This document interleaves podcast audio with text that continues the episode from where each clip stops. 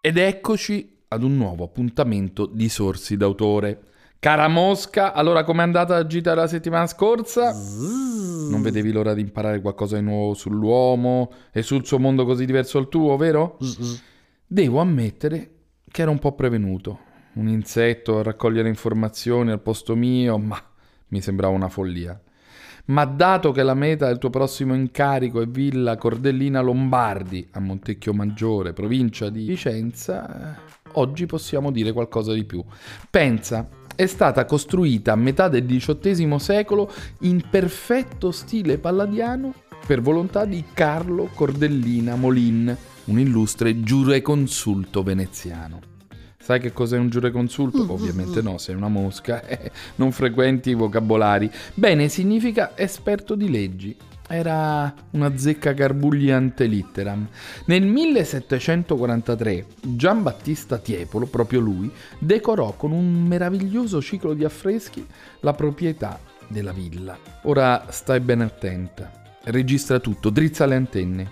Oggi imparerai la caratteristica fondamentale che distingue l'uomo dagli altri animali, l'uso della ragione sull'istinto. Ti sarà di aiuto anche per scoprire l'ospite di oggi. Mi raccomando, non farmi fare brutta figura. Per ogni evenienza resteremo in collegamento radio e alla fine del viaggio torna qui e scarica tutte le informazioni nella cartella Sorsi d'autore. Roba da non credere. Una mosca che vuole farsi una cultura. Se lo dico in giro, non ci crede nessuno. Aspetta che mi rimetto in testa questo cazzabubbolo con le antenne piumate per rimanere collegato con l'illurido insetto. Grazie Luca, ma ti ricordo che noi mosche non abbiamo le antenne, però siamo dotate di proboscide retrattile, zampette sensibili e cinque occhi che coprono una vista panoramica a 360 gradi. Senza contare la mia straordinaria capacità di percepire le cose solo posandomici sopra. Lo so, parlo troppo in fretta, è un mio difetto. Le mie sorelle per giunta dicono che sono una snob, solo perché nutro una grande passione per la cultura umana. Che disdetta, avere esistenza così breve da non poterlo raccontare ai nipoti. Ma ora concentriamoci. Sto planando sulle colline di Montecchio Maggiore. Ah, e che cos'è questo rumore? I famosi castelli di Romeo e Giulietta. Gli echi del passato sono rimasti appiccicati nell'aria, sempre a litigare quei Montecchi e Capuleti. E Per fortuna che era una storia d'amore. Ecco qua, virata a capofitto sulla villa ed entrata trionfale dal cancello principale. Eh, che parco meraviglioso! Una pacchia per ogni insetto. Certo, anche i padroni della villa passeggiare su questi vialetti tra cespugli, sculture e scuderie. Eh, le scuderie le indovino al volo. Ho una cugina mosca cavallina. Ma chi sono questi due energumeni palestrati scolpiti ai lati della scalinata che mi guardano con cipiglio poco rassicurante? Sono le fatiche di Ercole. Le fatiche di Ercole. Ercole! Uno dei due sta tenendo aperta la bocca di un leone come se fosse un domatore di circo. Questo leone con le fauci spalancate è uno degli indizi per poter individuare il nostro ospite di oggi. Le dodici fatiche di Ercole rappresentano i sacrifici che bisogna fare per raggiungere la virtù. Hai capito? Certo che spiegare a te è una bella fatica. Sacrificio, virtù. Ah, capito, più o meno. Eccomi sulla facciata della villa. Sembra un tempio. Pronao ionico tetrastilo. Mi si arriccia la proboscide solo a pronunciarlo. Si chiama così la facciata in stile palladiano. E qui in alto, nel timpano, c'è lo stemma della famiglia Cordellina. Fiori di lino che sbocciano da tre cuori. Ah, ma certo, è un rebus. Cuori di lino Cordellina. Arguto assai questo Carlo Cordellina. Gli piacevano gli indovinelli. Del resto, doveva essere abile con le parole, dato che era uno dei più famosi avvocati del tempo. Dice la leggenda che perse una sola causa contro un certo Carlo Goldoni, uno che poi si dedicò a scrivere commedie, ma questa è un'altra storia. Ehi, ma il portone della villa è chiuso. C'è nessuno? C'è qualcuno? Eh, Luca, scusa, hai avvisato che arrivavo? Beh, non importa, faccio il giro dietro. Fortuna che hanno lasciato una finestra aperta. Ora mi dirigo verso il salone d'onore. Uh, guarda, guarda che affreschi meravigliosi dovunque. Mi precipito a conoscere l'autore. Eccoci qua, con Giambattista Tiepolo. Eh, problemi, Giambattista, se ti do del tu? Eh, noi mosche, sai, eh, siamo poco avvezze alle formalità. A proposito, insetto, non scordiamoci che quest'anno ricorrono i 250 anni della morte di Giovan Battista Tiepolo, avvenuta nel lontano 1770. Pensa, io lato nel 70 Tiepolo morto nel 1770. Sono le grandi coincidenze e i ricorsi della storia. Complimenti vivissimi, maestro! Anzi, mortissimi. Ma che fai? Che fai? Gli auguri per un funerale? Se vuoi capire gli uomini, comincia a esprimerti con un linguaggio appropriato. Si dice l'anniversario della morte. Stai parlando poi non di pizza e fichi, ma uno dei più grandi artisti del Settecento. Stai parlando dell'uomo che trasformò il suo ingegno umano in arte. Stai parlando di una rock star della sua epoca. Vita, morte. Guarda, per me sono poco più di un lampo. Però è vero, eh? Giamba era una vera star. Pensa che rifiutò un lavoro propostogli dal re di Svezia perché lo pagava troppo poco. Ma cos'è questo baccano? Oh, calma, state un po' calmi, tutti pervasi da questa frenesia carnevalesca, alla faccia dell'ingegno sulla bestialità. Ah, sono le feste che Cordellina, il padrone di casa, cominciò subito ad organizzare mentre Tiepolo era ancora intento a dipingere gli affreschi della sala. E così, poveretto, non riusciva a concentrarsi per il gran rumore. Eh, certo, Giamba il Settecento era un periodo movimentato, eh? Pensa che pace avresti avuto 150 anni dopo, quando la villa avrebbe ospitato un tranquillo allevamento di bachi da seta. Miei parenti lontanissimi, si intende. Però il risultato artistico non è niente male. Volo verso il dipinto sul soffitto. Oh, che scena tremenda! C'è un tizio tra le nuvole che sta per essere scaraventato fuori dall'affresco, ma gli angioletti e le altre figure non sembrano preoccuparsi tanto. Anzi, c'è uno che suona la tromba. Ma che angioletti dispettosi! Ma no, il titolo è La luce dell'intelligenza che mette in fuga le tenebre dell'ignoranza. Epico. Eh, non afferro il concetto. Meglio planare sugli affreschi alle pareti. Lì, da una parte, concentrati, insetto, vedi Alessandro Magno, dall'altra Scipione l'Africano. Due grandi uomini, due grandi condottieri del passato. Anche questi sono affreschi neoclassici che trattano i temi della ragione e della clemenza e che vincono sull'istinto e sull'ingiustizia. Ah, al, fermi tutti, stop. Non sto capendo niente. Clemenza, istinto. Oh, tutte belle parole, eh? ma sono un po' cervellotiche per una mosca come me.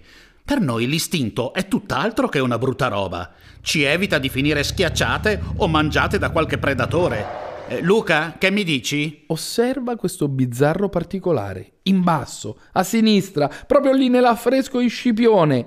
Ecco, quello è un altro indizio. In basso a sinistra, vediamo un po'. Il personaggio raffigurato indossa una ben singolare calzatura, almeno per quei tempi. Una scarpetta bianca con tre strisce diagonali rosse parallele e mi ricorda qualcosa che ho visto nella vetrina di un negozio di sport. Ah sì sì sì, ecco, un paio di Adidas. Shh, non aggiungere altro. Hai capito allora? Guarda anche le forme dei dipinti nelle sovrapporte del salone. Che cosa ti fanno venire in mente? Mm. Dunque l'ospite deve essere uno sportivo? Lo sport, in effetti, è un sottile equilibrio tra forza e intelligenza. Fin qui ci siamo.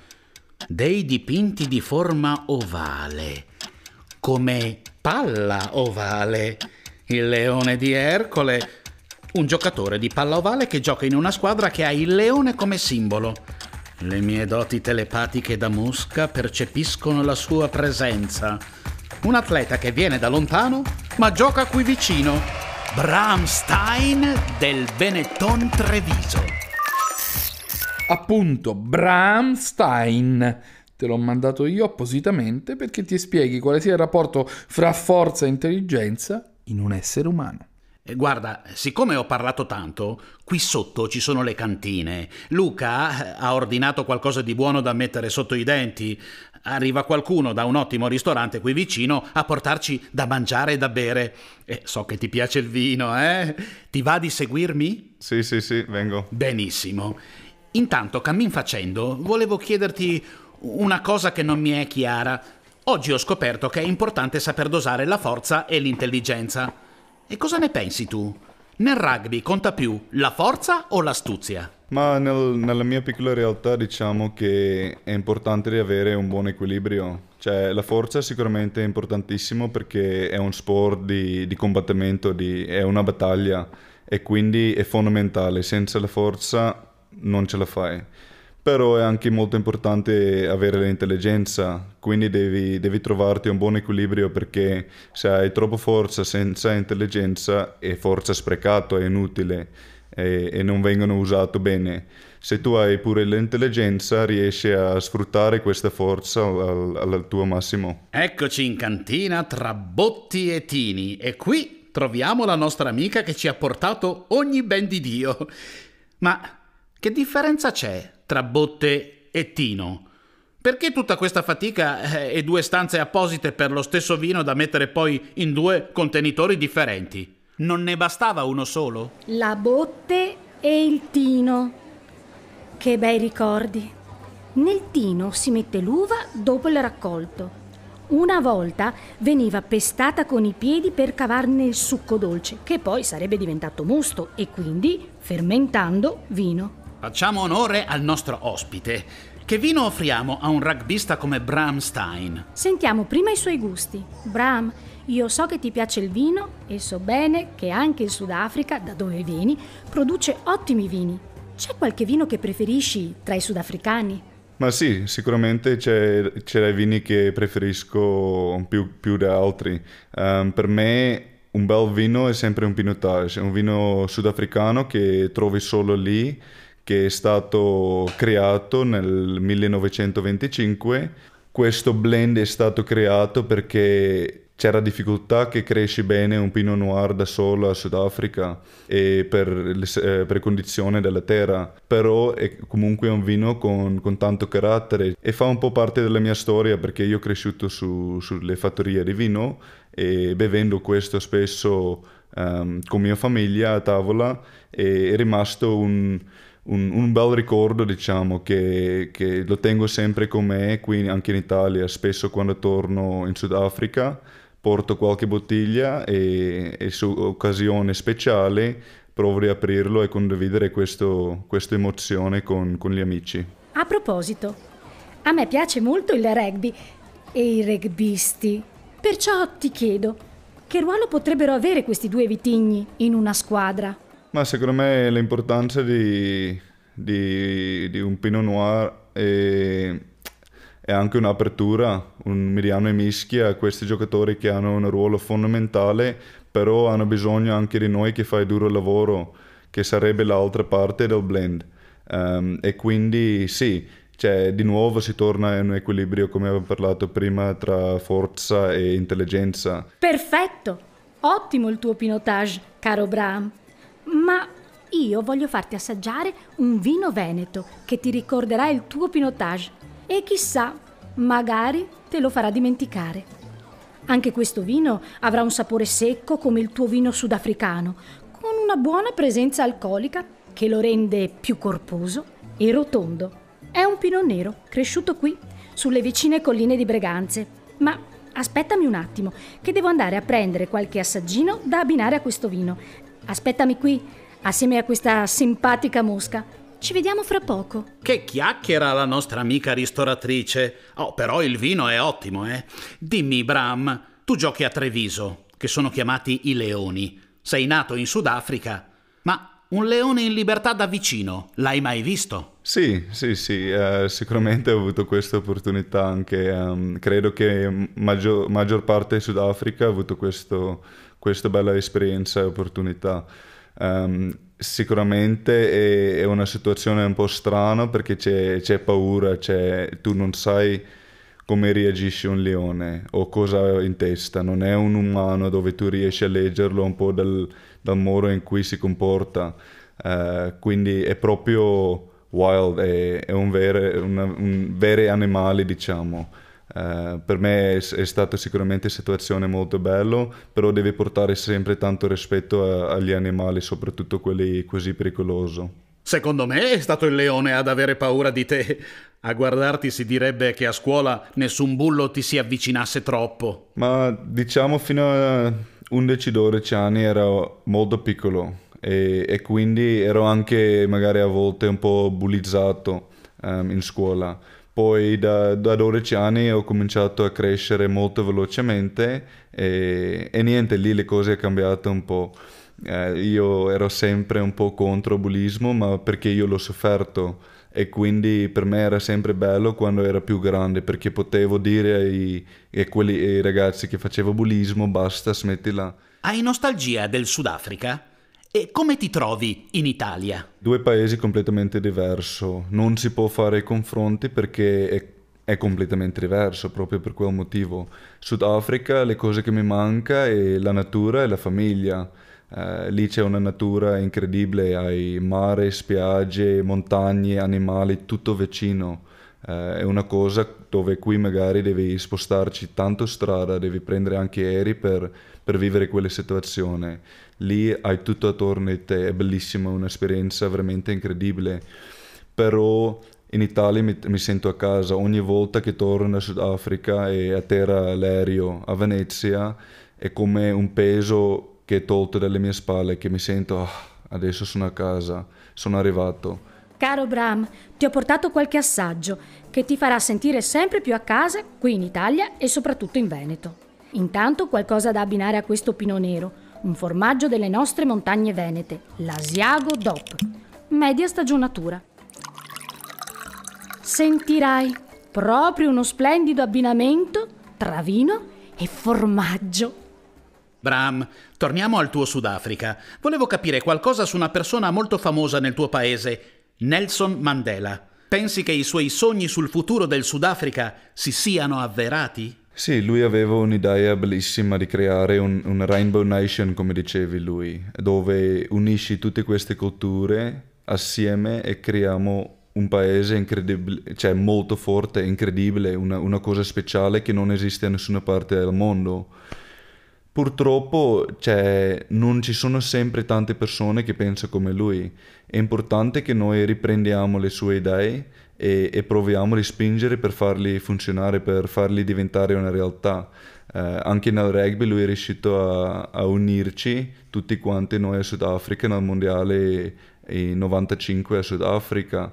Um, lì era un momento incredibile e secondo me sicuramente anche l'anno scorso nel mondiale Giappone nel 2019 la stessa cosa è successo dove sia Culissi era il capitano e un ragazzo di colore e, e niente, cioè questa era una, un'altra situazione dove il Sudafrica si è riunito, però è importante che non aspetti, aspettiamo, cioè che loro non aspettano sempre situazioni del genere per stare assieme. Dobbiamo vivere ogni giorno assieme, dobbiamo creare questa cosa ogni giorno. Um, è facile quando c'è le belle cose, quando una squadra vince, quando tutti ridiamo, quando tutti sono felici L'importanza è di stare assieme quando ci sono le difficoltà. Quello è più importante di stare assieme lì invece quando le cose sono facili. Il Sudafrica ha ospitato anche i mondiali di calcio, sport molto popolare qui da noi. Molti pensano che il rugby sia più leale del calcio. E tu cosa ne pensi? Sono due realtà completamente diverse. Rugby è un sport um, che ha tanta storia dietro per i valori che portiamo in campo e per poi la capacità di, dopo, un, dopo una guerra, perché è una guerra, tu entri in campo e, e, e, praticamente vai a distruggere e a fare male anche altre persone, perché succede, è normale, fa parte del gioco. Però dopo prendi in mano di quel ragazzo dici bella partita, buona partita e beviamo una birra assieme. E questo è un po' il motivo perché io sono così innamorato del rugby, per questo io ho una grande passione del rugby, perché non è solo un sport, non è solo un lavoro che mi porta eh, i soldi a casa, è, è un passione, è un passione di vivere questa cosa ogni giorno, di, di fare capire anche ai giovani rugbisti che entrano che c'è più dietro il rugby invece solo andare in campo e giocare. Mm, mi piace questa cosa di bere la birra dopo la partita. E in un incontro tra Italia e Sudafrica, per chi faresti il tifo? Per me ormai dopo, dopo otto anni qui in Italia sono diventato italiano. Um, tante persone no, magari sono contro questa cosa, ma anche giustamente, ma io mi sento adottato da Italia e da, italiani. E quindi io tifo sempre per Italia. Ho avuto tre occasioni di giocare contro Sudafrica con la maglia azzurra e, e niente, cioè, questa è una bella esperienza. Questo è il mio passato, è un capitolo che ho chiuso e io adesso mi sento italiano e vorrei essere italiano.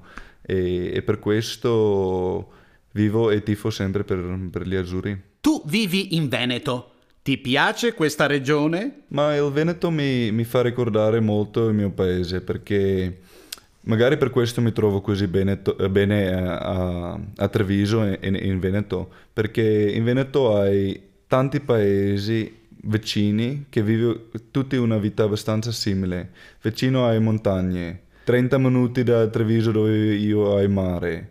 Um, hai tutte queste realtà che somiglia molto al mio paese, a Città del Capo, e, e, per questo mi piace molto. Però sicuramente ogni, ogni zona, ogni regione in Italia ha una cultura diversa. Io adesso ho vissuto una settimana in Puglia, per esempio, è una realtà completamente diversa confronto a quello che abbiamo qui. Um, se devo scegliere, scelgo sempre Veneto perché, perché proprio sono innamorato di quello, che, di quello, che, sto facendo e di quello che sto vivendo. Scusa, Bram, adesso che hai assaggiato questo ottimo vino veneto, non puoi che ti fare per il Veneto, o no? Guarda che il Veneto, e questa zona in particolare, la provincia di Vicenza, è una zona piena di ottimi vini e ottimi abbinamenti, partendo proprio da qui, da Villa Cordellina Lombardi, che è al centro di un grande territorio di produzione. Senti un po', Vogliamo assaggiare uno spumante? Ecco qui il durello oppure il prosecco, da abbinare a qualche fetta di salume vicentino o dei prosciutti crudi, berico, euganeo. L'euganeo è tipico quello dolce di Montagnana. E mm, se vogliamo del formaggio, asiago, media stagionatura. Vogliamo assaggiare bianchi fermi, secchi, dolci? Da Gambellara a Breganze trovi tutto quello che vuoi, volumi e qualità insuperabili. E poi, poi ci sono i rossi dei colli iberici, come il Tai, oh, oppure il Barbarano, oppure il Vespaiolo bianco della Pedemontana o il Doc di Breganze, entrambi abbinabili per tradizione al Bacaea a Vicentina. Insomma, una squadra di vini e di cibi per i quali non si può che essere grandi tifosi. Non è vero, Bram? Ah, grazie mille, cara amica. Però basta, eh. Fai venire fame a me e anche a Bram. Ma dimmi, Bram, sei un atleta pieno di interessi. So che ti piace anche leggere. È molto importante, è fondamentale avere altre passioni lì fuori. Perché devi staccarti, devi trovare questo equilibrio di, di fare altro e quando tu poi fai rugby lo fai veramente al 110%. Non perdi mai passione, non perdi mai la voglia Adesso sto leggendo un libro di, di, di business che si chiama Rich Dad, Poor Dad, che ti insegna un po' come investire soldi e, e, e più che altro investire in, in, in, immobiliari. Ah, ma allora stai pensando al piano B? Che non è un piano B, è tutti piano A messo assieme. Uno dei tuoi libri preferiti si intitola The Subtle Art of Not Giving a Fuck che possiamo tradurre pressappoco con la sottile arte di non dare troppa importanza alle cose. È la tua filosofia di vita? Com'è il discorso di questo libro? Il discorso è che tu devi imparare di non dare troppa importanza alle cose fuori nostro controllo, le cose che non dovrebbe avere un'influenza troppo grande su sul nostro benessere, cioè di stare bene, di stare tranquillo, di essere felice. Queste cose sono in nostro controllo più che altro. Um, non dobbiamo dare a altre persone e, e situazioni fuori nostro controllo la capacità di gestire i nostri sentimenti e, e, e come stiamo, cioè se stiamo bene o male. Ma una curiosità mia, tu come Mosca bevi vino? Caro Bram, ho una proboscide retrattile che sembra fatta apposta. E allora propongo un bel brindisi. Vuoi fare un saluto nella tua lingua d'origine, l'Afrikaans? Certo. Ik hoop dat allemaal wat luister, dit geniet het.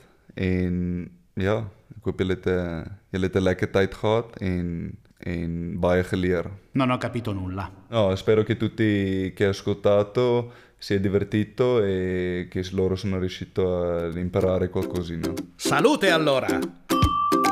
Benissimo, anche per oggi è tutto.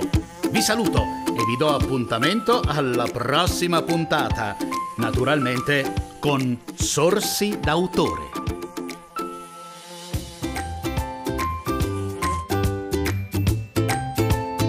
Rassegna ideata da Fondazione AIDA in collaborazione con Regione del Veneto, Assessorati al Turismo e alla Cultura.